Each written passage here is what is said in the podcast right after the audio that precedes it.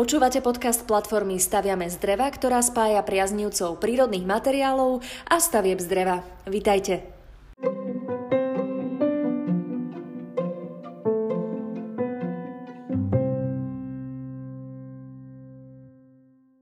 V tomto podcaste sa budeme spoločne s architektom a spoluzakladateľom platformy Staviame z dreva, Pavlom Pokorným, venovať tzv. atriovým domom.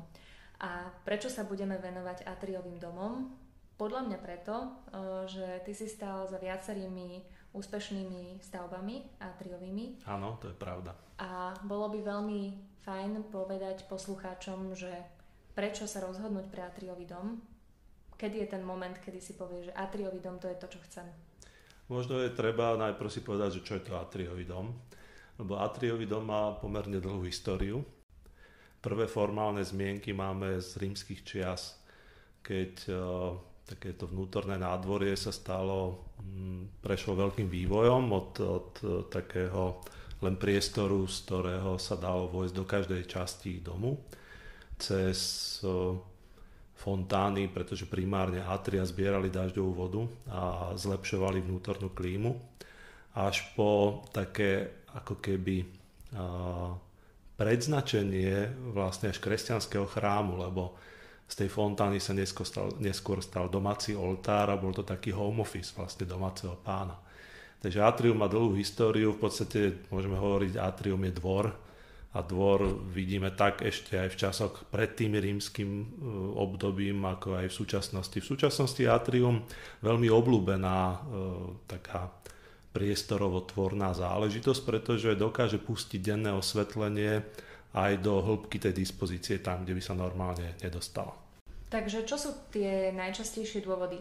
Príde za tebou človek a povie ti, že chce mať dom, v ktorom bude veľa svetla a ty mu povieš, že atriový dom je riešenie, alebo príde za tebou s nejakou dispozíciou, ktorá si vyslovene atriový dom žiada?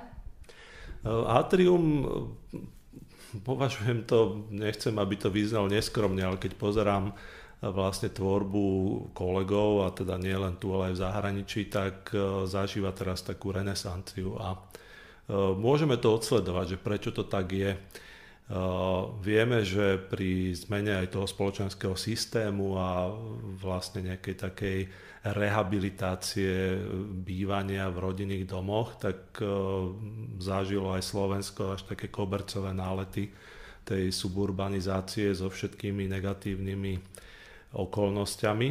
A atrium sa zdá ako taký pomerne univerzálny liek na e, tú absenciu intimity, pretože vieme, že pri tom nasekaní tých e, rodinných domov e, na tých voľných plochách veľkých, tak je tam taký paradox, že ľudia idú z toho mesta, aby zažili tú prírodu a intimitu a pri tých otvorených dispozíciách zažijú akurát tak vysoké betonové ploty alebo tie nešťastné tuje. A Atrium poskytuje takú veľmi inteligentnú odpoveď na toto. To znamená, že dokáže ako keby hierarchizovať ten priestor, že vymedzí v rámci toho, toho dizajnu uh, také, taký exteriér, ktorý má najvyššiu hierarchiu intimity. A čo si sa pýtala vlastne na tých klientov, tak uh, to je od prípadu k prípadu. Je treba povedať, že atriový dom si vyžaduje pomerne veľký pozemok, ale mm, vždy, keď je tá príležitosť a vidíme to na tých klientoch, že buď vedome alebo podvedome túžia po tej intimite a po tom kontakte s exteriérom, tak nejakú formu atria sa snažíme zakomponovať do toho nášho dizajnu. Poďme si teda povedať, že ktoré konkrétne možno realizácie spadajú teda do uh, atriových domov a o ktorých by si nám možno mohol povedať nejak presnejšie, aký bol ich príbeh, s čím prišli za tebou klienti a, a s čím odchádzali? Uh, to je zaujímavé rozprávať v podcaste o architektúre, takže ja predpokladám, že naši poslucháči troška poznajú náš blog, kde sú stavby, ktoré sme realizovali.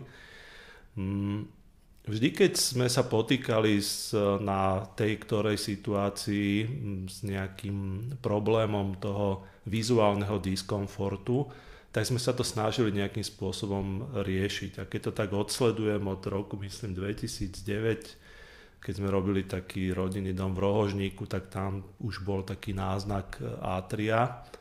Až po naše také ostatné dve realizácie, alebo tri, možno známa vila v Zahorských sadoch, ktorá má veľmi taký silný odkaz na atriový koncept, aj keď úplne iných veľkostných pomeroch, lebo je to na pomery rodinného domu pomerne nadrozmerná stavba.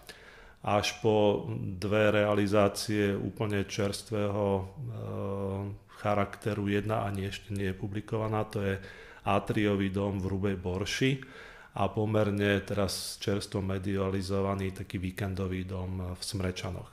A tam už e, to atrium e, v zmysle vonkajší priestor ohraničený štyrmi stenami existuje.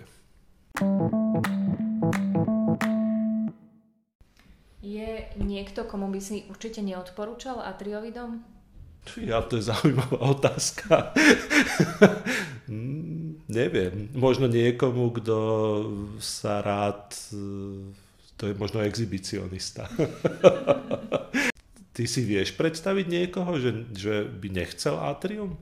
Mne napadne prvý, prvý taký dojem, keď vidím niektoré atriové domy, že by sa mi nechcelo ísť z toho jedného konca domu na druhý, pretože to nie je prepojené. Niekedy Aha. sa to stáva a že nachodím príliš veľa kilometrov.